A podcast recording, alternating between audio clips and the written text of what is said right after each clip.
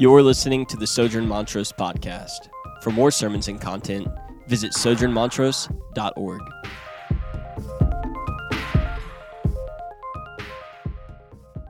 So for us that are new, right? Like maybe maybe you came last week for the first time, or you've been here for a week or so. Um, let me give you some context. We we just finished a sermon series called Life Together, um, in which we were talking about with kind of laser focus what our life together in, in Houston and Montrose looks like. So we were talking uh, even more laser focused about the neighborhood parish, like what what is the neighborhood parish? What does it mean for us that we're part of a neighborhood parish? Beyond that, what does it mean for us that we're a local church? What do we do here? What does that look like? Um, so that's where we were before this. And um, our hope is that now, by focusing on Colossians, we'll be able to remind ourselves of who we've found our life together in, right? So that, that's Jesus. Um, we can consider that our life together is not um, just just chance, just happenstance, but, but it's focused on beholding uh, the person and work of Jesus. So that's kind of what Colossians um, does for us. And um, our hope is that this letter would do for us what, what it's intended to do for the church at Colossae, um, which is to remind us that our hope uh, is not in the world, but in Christ, right? And that we as a church get to behold his beauty um, his lordship and remember his reign um, over all creation. So, um, the section we're doing this morning, Paul. Uh, Paul hasn't even gotten into like the meat of his letter, which is talking about Jesus and the preeminence of, of Christ, his supremacy, right? Um, but it's a foundation laying passage that, that he bathes in prayer um, of thanksgiving, of encouragement, of reminding where truth has been found. Um, so, so that's where we'll begin. Um, and much like Paul, we're, we're going to start this morning in prayer. Um, so if you would, let me pray for us, and then we will uh, we'll get to work. Cool. Father God, um, I confess that I've put my hope in other things, um, in other people, in other places, in other items, in other idols, uh, Lord. But this morning, will you remind us that our hope is found in you? our hope is future forward to heaven, and, and currently um, we can hope uh, in the fact that we are, our sons and daughters, co heirs, and inheritance um, of your kingdom, saints in light, Lord. Remind us of that um, in, in a particularly um, disheartening season for our, for our country uh, and for our world. Um, Let's instead focus on the beauty uh, and the work of Jesus. So, Lord, may this be refreshing to our souls. Will you be with me um, and, and, help me to be truthful to this text? Will you, uh, will you open the hearts um, of the, the sojourners here today, the, the church here in Montrose? Lord, we love you. Uh, we trust you with this. Um, be with us. In your holy name we pray. Amen. Cool. So, um, I want us to begin considering this question What do we hope in, and how is that different from what our culture hopes in, right? So, uh, like I just kind of prayed about, um, it's an election year, and folks in our culture, um, a lot of folks in our culture are hoping in a, president or, or politics um, to save this country, right? I mean, you, you, can watch the news for about five minutes and get that get that notion. But um, as is the case with maybe most of us or or a lot of us in the country, um, we have definitely been let down by these candidates. Um, maybe we've been let down by the process in general, or maybe we've been let, let down by the political system just as a whole. Um, or, or, maybe, maybe this hits closer to home. Um, oil is, is down in Houston, um, and job security is kind of waning. Um, so maybe it's finance for some of the people in our culture, right? Like it doesn't take you long to look around Houston and realize that we we have hundreds of thousands of people hoping for uh, and hoping in a better paycheck or the next paycheck or a bigger house, a better car. Um, that's where they've placed their hope. Um, I think I think things like that. I mean, we could go on and on and on, right, about like what our culture hopes in. But I think I think things like this remind us that our culture um, hopes in and worships um, really self-actualization um, above all else, right? So like this idea that um, that we can become, that we are becoming the best that we can be, kind of individuals that that we're that the goal of our life is to either get married or have a family or to get a better job or to get better things. Um, we encourage our culture encourage this encourages this mindset. We tell children this. We tell them. Uh, we tell people like you do you, like do what makes you happy. Um, we we tell people uh, as a culture that that their hope is found in in status and, and items and things.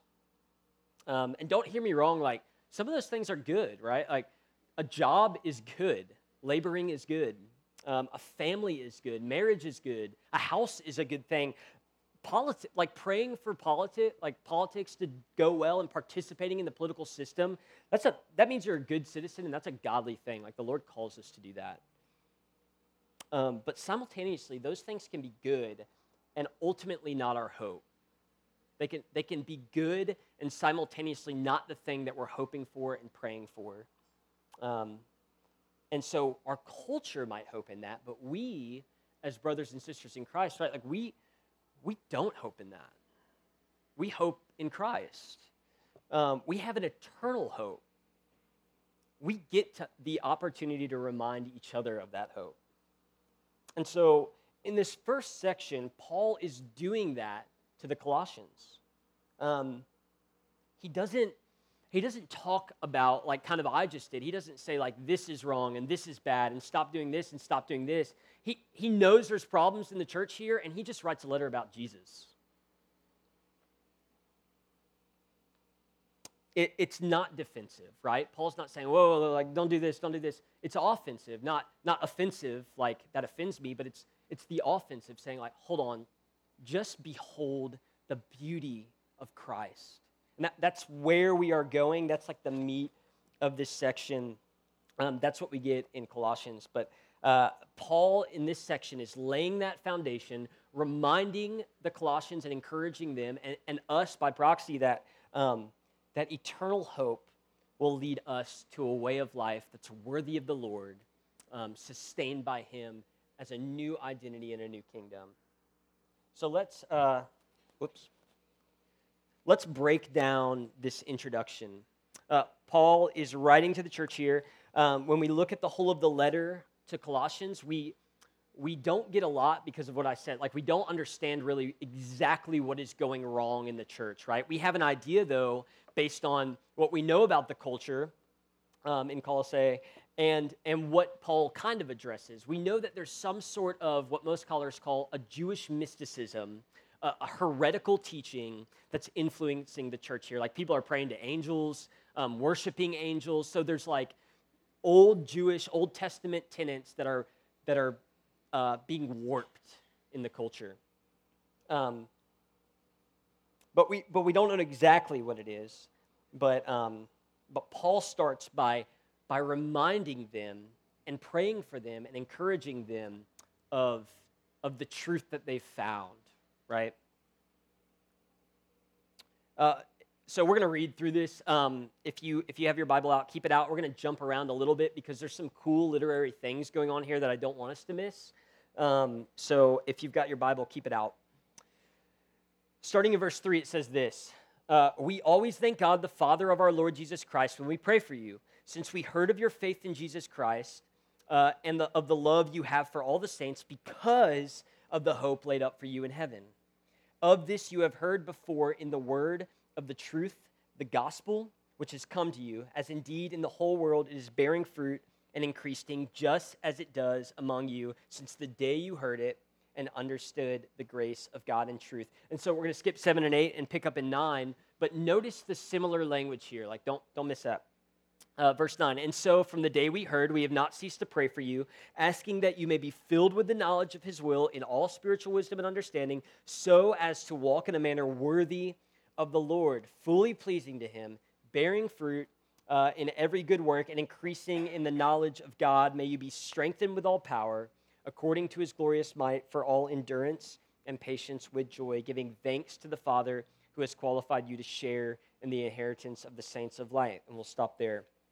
Um, this second prayer echoes the first portion of the prayer, right? Like, so that first paragraph, that second paragraph, he kind of picks back up in the prayer and he just, he, he mirrors himself, really. Um, and it's certainly deliberate, right? Like, Paul is writing, like, not very many letters, and this is a, a deliberate literary usage of, of mirroring, um, of mirroring his language. So, if you kind of break these down, these two passages down, they both have three uh, nearly identical movements. They have uh, an expression of thanksgiving. Um, second, they have a description or breakdown of the good works for which Paul is thankful for. And third, they have a reminder of the works, uh, a reminder that those works naturally occur from, from being told the truth of the gospel and reacting to it, right? So let's again, let's dive in and let, us look at this. So, in that first part, that first section, verses three through six, um, Paul says, We always thank God, the Father of our Lord Jesus Christ, when we pray for you. So, he's thankful to God for what? Uh, verse 4 Since we heard of your faith in Christ Jesus, the love you have for the saints, and your hope laid up in heaven. So, faith in Jesus, love for each other, hope in heaven. Paul's thankful for it, right? And then he continues, of this you have heard before in the word of the truth, the gospel which has come to you, as indeed in the whole world, bearing fruit and increasing, as it also does among you, since the day you heard it and understood the grace of God in truth. So, this fruit that I'm thankful for, these good works that I'm thankful for that are increasing in you, I'm thankful for them. And the fact is, they, they stem from you hearing and understanding grace. Right? And then let's look at that second paragraph. And this one is the, is the inverse almost. It, it works from the bottom up. So let's look at verse 12 giving thanks to the Father who has qualified you to share in the inheritance of the saints of light. So Paul's giving thanks and reminding them to be, to be thankful to God. But why? In verse 11, right before that, may you be strengthened with all power according to his glorious might for all endurance, patience, and joy. Another triad of works. Um, be thankful to God for those works that I just talked about. And then where do they stem from? What's the source of these good works? Verse 9 says, From the day we heard, we didn't cease to pray for you, asking you that asking that you may be filled with the knowledge of his will in all spiritual wisdom understanding, so as to walk in a manner worthy of the Lord, pleasing to him, bearing fruit and increasing in knowledge. So the way he starts the, the second section by reminding them of where their good works come from is the same way he ends the first section. From receiving, hearing, and understanding the gospel, outward from us flows good works, and, and it transforms us into a, into a manner of gratitude, right? So in the first section, it's I'm thankful to God for you uh, because I have heard of your good works uh, and they're flowing from your hearing of the gospel. And in the second section, it's your hearing and belief in the gospel are flowing out into good works, and for that I am thankful, and you should be thankful. Um, it's set this this is deliberate, and it sets a tone um, for a letter that focuses on Christ by rooting it in encouragement and a reminder that that truth declared and responded to produces faith. Uh, faith exhibited and love displayed, it roots them in the reality of their salvation, right? So instead of saying, um, the heresy that you're hearing is wrong, he says, remember what you've heard in truth and how you're responding it. And not only remember it, I've heard of it. Like, I'm all, I'm all the way in jail, Paul, at this point, and I'm hearing report of your works, evidenced by um, evidence of your response to the gospel, and I'm thankful for it. the call, the call here is simple uh, to humbly approach the throne of God, right, with, with gratitude, grow in faith, grow in love, hope in things eternal, not things of this earth, uh, have endurance, um, to grow in endurance, to weather hardship, have patience with one another, right? Um, and to do all of that with joy. Uh, so remembering and reminding each other of these is a natural flow um, from the Holy Spirit, filling us with, with what Paul calls spiritual wisdom, not, um, not cultural wisdom, right? Spiritual wisdom is what allows us to increase and bear more fruit. That is the mark of gen- gospel generation spiritual wisdom that produces fruit with joy. It's the mark that truth has been heard and responded to, and that um, it allows us to walk in a manner worthy of the Lord. so think about that. Walk in a manner worthy of the Lord. Uh, maybe you don't feel like you're always. Uh, I, I'll take a guess and say you probably don't always feel like you walk in a manner worthy of the Lord, right?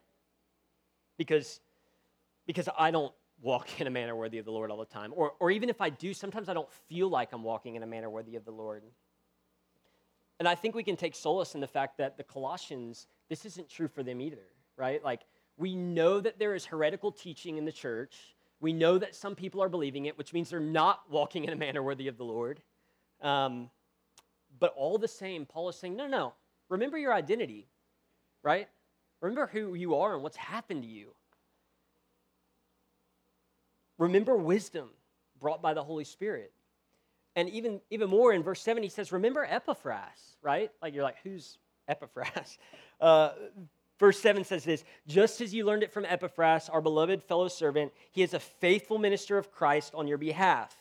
He has made known to us your love in the Spirit. So Epaphras is essentially the church planter of, of Colossae. Um, we know from, from scholars that he goes there as a relatively new believer, right? which, as an aside, that shatters the myth that if you're a new believer, you can't share Jesus, right? Because this dude, this dude went to a region that had never heard the gospel yet as a new believer and planted a church that's thriving, growing, that Paul's encouraged by. There isn't an upper upper level of maturity that Christians get to before we can share Jesus. Like there isn't a class that you have to pass um, before you can talk about what Jesus has done for you. It's absurd. But um, Epaphras is, is, is being used by Paul as an example. Paul is saying, remember him who, who came here in good faith, who told you truth, and who, who you responded to. And he's living this life out. He's walking in a manner worthy of the Lord, fully on mission, right? It's a call. It's a call for us to look at one another. Um, and, and especially thinking about the one who's maybe discipling you or discipled you to Jesus. Um, there are people in our lives in, in community that remind us of what Jesus has done for us. And Paul is telling them, remember Epaphras? Like, he, he told you about Jesus. You've experienced it. I can tell by your works. You're walking in a manner worthy of the Lord. Let's talk about Jesus. And my guess is that, uh, so kind of changing gears here, my guess is that the false teaching that we believe in Houston um, isn't Jewish mysticism, right? Like it's not Jewish paganism. Um, but there is a cultural heresy here. There is a false doctrine. And it's, it's that self actualization that I was talking about right? It's a self actualization that, that puts us at the center of our story. If I, uh, if I look at my life, I see this, right? Just because I work for the church and I'm up here does not mean that, that I don't struggle with this. My biggest daily, may, maybe uh, my biggest daily temptation is to live in a way that puts me at the center of my universe. Right? Like, the decisions I make, the things I say, my interests, my goals. Um, I'm, I'm in the middle of every narrative, almost every narrative that I live out daily. Um, my, my time, my finance, my job, my money, my, my knowledge, my looks, my things, my social media, my, my, my whole Instagram is my ad campaign for myself, right? The way I'm thought about, my work ethic. I frequently, maybe mostly, live in a way that tells the culture that surrounds me that I am the most important person in my life. Donald Miller says this um, the way we think is this of course, this movie's about me. I'm in every scene, right? Like, I'm, I'm in every single scene of this movie. Why wouldn't it be about me? And our culture doesn't even deny this. In fact, they celebrate it. Our, our culture tells us that um, that UDU philosophy, like, yeah, go get it. Like, go go do whatever makes you happy. Go live the life that you think you're being um, told to live. Go do whatever you want to do. You can do whatever you want to do. And I think this is why we regularly fail at this. We exchange spiritual wisdom for the wisdom of our culture. But we need, uh, we need the wisdom of the Holy Spirit, right? We need spiritual wisdom, not cultural wisdom. Just like the Colossians needed spiritual wisdom, not cultural wisdom. We're not, like 2,000 years later, we're not more advanced than them. There's a cultural heresy, they're believing it, and it needs to stop. That's just like, we're in the same boat. Paul is showing us and will continue to show us through the whole letter to the Colossians um, that one of the best ways to remind ourselves that we aren't the main character of this story is to look at the one who is. That's Jesus. And we, we get to focus on, behold, and celebrate his supremacy um, together, right?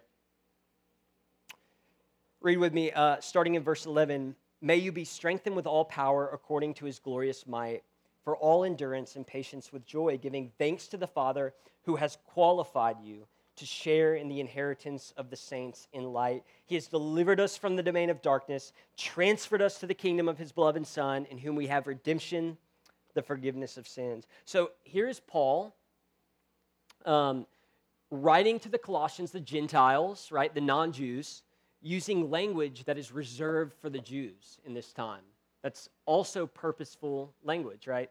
Like, Paul knows that there's this like Jewish mysticism thing happening. So he's like, no, like, remember um, that what happened to the Jews, the people of God, that is, that is for you now, Gentiles, through Jesus. Words like qualified, inheritance, kingdom, all language uh, used for the Jewish people under the Old Covenant, now applied to the Gentiles under the New Covenant. God the Father making them saints through the redemption purchased through his Son, Jesus Christ. This is specific language about redemption. Um, and you can turn with me here if you want, but I'm just going to read this briefly. Exodus 6, 6 through 8. Um, this is where Paul is drawing that language. Says this Say therefore to the people of Israel, I am the Lord, and I will bring you out from under the burdens of the Egyptians. I will deliver you from slavery to them, and I will redeem you with an outstretched arm and with great acts of judgment. I will take you to be my people, and I will be your God and you shall know that I am the Lord your God who has brought you out from under the burdens of the Egyptians. I will bring you into a land that I swore to give to Abraham, to Isaac, and to Jacob. I will give it to you for a possession. I am the Lord. So, if you're familiar with this story, it's God promising future deliverance to the slaves um, in Egypt. And we know this comes true. Like we have the account, we've seen it finished, that God parts the Red Sea, brings the slaves of Egypt out of Egypt into the promised land. But as it comes true for them in the Old Covenant, Paul is using this language again to remind the Gentiles that now it's true for us under the new covenant, right? That we are delivered from the domain of darkness. You see, as we learned about through um, the sermon series Christ in the Covenants a couple months ago, the whole Bible uh, tells one story about Jesus. He is the main character. It's a story about him establishing a kingdom of saints. That's what Paul is reminding the church here. That's what he's reminding us here. He has delivered us from the domain of darkness. He has transferred us to the kingdom of his beloved Son. We're drawn in by the Spirit, qualified by the Father through the procurement of the Son. We're saints of light, um, actively being sanctified by the Holy Spirit while simultaneously being fully saints. Psalm 107, again, like just so we can see this thread throughout the whole Bible, right? Psalm 107 uh, celebrates this Exodus um, and this truth under the Old Covenant and the New Covenant, right? Like, so it's a it's a backwards looking. It looks back towards the Exodus, um, but it also looks forward to the the release from bondage that we get in Christ from sin. it says this: Some sat in darkness and in the shadow of death prisoners in affliction and in irons, for they had rebelled against the words of God and spurned the counsel of the Most High. So he bowed their hearts down with hard labor. They fell down with none to help. They cried to the Lord in their trouble, and he delivered them from their distress. He brought them out of the darkness and the shadow of death and burst their bonds apart. Let them thank the Lord for his steadfast love, for his wondrous works to the children of man. He shatters the doors of bronze, he cuts into the bars of iron. It's beautiful imagery and language and truth. So, this is, is true for us now today. Like, this is that diving board I talked about with which we jump into the deep end uh, of Jesus next week. Paul setting up uh, and getting the, the Colossians in the right frame of mind before he reminds them who they're supposed to be focusing on. Um, and I, as an aside, also, I love that Paul is extra careful to root Jesus. In a, in a letter about Jesus, he's careful to root Jesus in the Trinity, right? If you look in verse 3 and 12, he says, thanks the, he, he thanks and fathers the, and I'm sorry, he thanks the Father and acknowledges that the Father is necessary as our qualifier, just as the Son is necessary as the price for that qualification, right? So he's rooting Jesus in the person of the Trinity um, before he just focuses on how beautiful, how perfect Jesus is in his supremacy, ruling and reigning. It's Jesus on the cross that crucifies our sin, delivers us from the domain of darkness, qualified by the Father, redeemed, forgiven, and now in Jesus' resurrection, we sit as co heirs in the kingdom of Him who reigns. So, as we kind of wrap up, um, what does this mean for us, right? Like, how, how do we live? How do we respond? Um, I think what Paul is working to do here and what we can do is remember Psalm 107, right? We can remember Exodus. We can remember um, that he brought us out of the domain of darkness. He brought us out of a, a be- believing a cultural heresy, um, wallowing in our sin and despair to, a, to be saints of light. That means that uh, the bonds of our sin are no more. We get to live with wisdom, uh, with the wisdom of the Spirit in a culture that preaches a, a false, self centered, uh, heretical teaching, not the beautiful, true, Christ centered reality that we sit in as brothers and sisters in Christ. It means that our hope gets to be laid up in heaven and not on earth. Um, True spiritual trust is, is faith in Jesus to heal and redeem and empowering us to love one another and keeping our hope fixed on the eternal, not in the temporal. It's like we said a few weeks ago, like we are sojourners. Not, not we go to a church called Sojourn, but we are here for a short time, a brief stay, right? And that's a reminder to us that our hope isn't here, it's in heaven. So let's live that way. Let's pray that way. Let's act that way towards one another. Um, the truth that the Father is qualifying us also means that we continue to grow, growing in knowledge and power and the ability to endure those hardships, to, to grow in patience towards one another.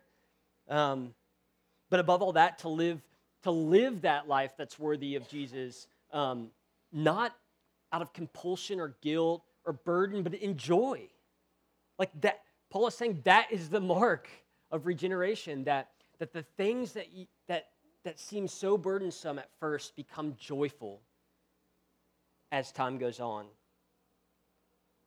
When we walk in our identities as citizens of the new kingdom, um, we get those things. Doesn't mean that we don't sin. It doesn't mean that we don't uh, that we f- that we don't fail to believe that we aren't worthy, right? But when we when we do sin, and when we do uh, walk in a way or not believe in our worthiness as as saints in light, we we minimize Jesus' work on the cross, right? We're we're telling Jesus that what you did wasn't enough for me. Um, and it's false. If our hope is caught up in anything else, in politics, in money, in our job, in things, um, we'll be let down, right? Eternal hope places us in something that, um, that doesn't let us down. And if you're like me and you're tempted to have hope in yourself, um, and to believe that the false promise of living for yourself and doing what makes you happy um, above all else, if you're tempted to believe that like me, uh, then even worse, you're going to let yourself down all the time. We aren't Jesus, right? We don't fulfill, we don't sustain, we don't bring eternal joy or life. But the good news of the gospel is Jesus is Jesus. Um, he did that. He lived a perfect life. He is the only one who walked in a manner worthy of the Lord, right? He did that, and he still paid the price for us, and, and he rose above it. And, and because of that, um, we are grateful, we're changed, we're reminded of truth, and we get spiritual wisdom through the Holy Spirit and we continue to grow in gratefulness, um, and it changes the way we live. That's what we hope for, right? We don't hope in vain because, as Marshall says, what he decrees comes to pass. So, uh, as I wrap up, I want to speak practically for just a minute. Um, I want to encourage us to be a people that prays this way right? Like, so don't hear me wrong at all. Um, we have to be a people that prays for our jobs, for our health, for marriages, for, for all those things, right? For politics. We need to be praying for those things week in, week out um, for each other. Jesus prays for those things when he says, Give us this day our daily bread. Like he prays for the mundane, day in, day out things. Um, these are good prayers. Let's not, let's not cease to do that. But, but I often do not pray for my brothers and sisters in the parish in this way. I don't thank the Lord for their growth. Um, I don't pray for their endurance. I don't pray for their pra- patience or strength or spiritual wisdom or joy or faith or love or hope. Um, and I want us to. If we pray that our hope is in heaven, then when the political systems fail, when we lose our jobs, when our health fades, we will have, um, we, we've been promised the strength to endure those hardships, right? We've been promised the patience um, to reconcile with each other. We've been promised joy. These things will increase in us. Um, we want to be a people marked by these things, right? That Paul is excited and thankful for um, and that the Colossians are marked by. And by God's grace, it, it actually is happening here. Uh, we're three years old, right? And I can honestly say, in the people in this room, I have seen uh, miraculous growth. I've seen people um, be patient with one another in a way that isn't explained by our culture, right? I've seen people love each other in a way. I've seen people love on Sunday mornings by serving um, and love throughout the week. I see us growing in spiritual wisdom by the way you guys talk to each other. That's encouraging. Like, we should thank God for that. There, there is growth here. Um, spiritual wisdom is happening here. We're learning those things. The Holy Spirit is teaching us those things. Um, it's exciting. It's exciting, but let's root ourselves in spiritual wisdom by continuing to turn to truth, by continuing to remind each other of the gospel, by hoping in eternal things, and by praying this way, by praying for each other this way. Excuse me. We have been delivered from a, a dark place, right? Our bonds have been broken. Um, we're in a new kingdom that Christ rules. Our hope is realized in Jesus and is being realized day in and day out by the Son. Um, we are qualified by the Father to an inheritance unlike anything we've ever imagined. Let's live like that. Uh, let's, let's remind each other of it. Let's love each other like it. Let's tell people about it like the Colossians did, right? Like Epaphras did to them. This is why we make disciples. It's why we multiply parishes. It's why we plant churches, because we believe that we have a hope that is worth telling people about, right? It's changed us. It really, ha- like, it really has changed you guys. Let's live like it. The kingdom has been established. And so, as we come to the table this morning, um, let's do so and be reminded of our qualification by the Father, purchased by the Son, um, by his body and his blood. And let's share in the inheritance of the saints in light that we are. Pray with me.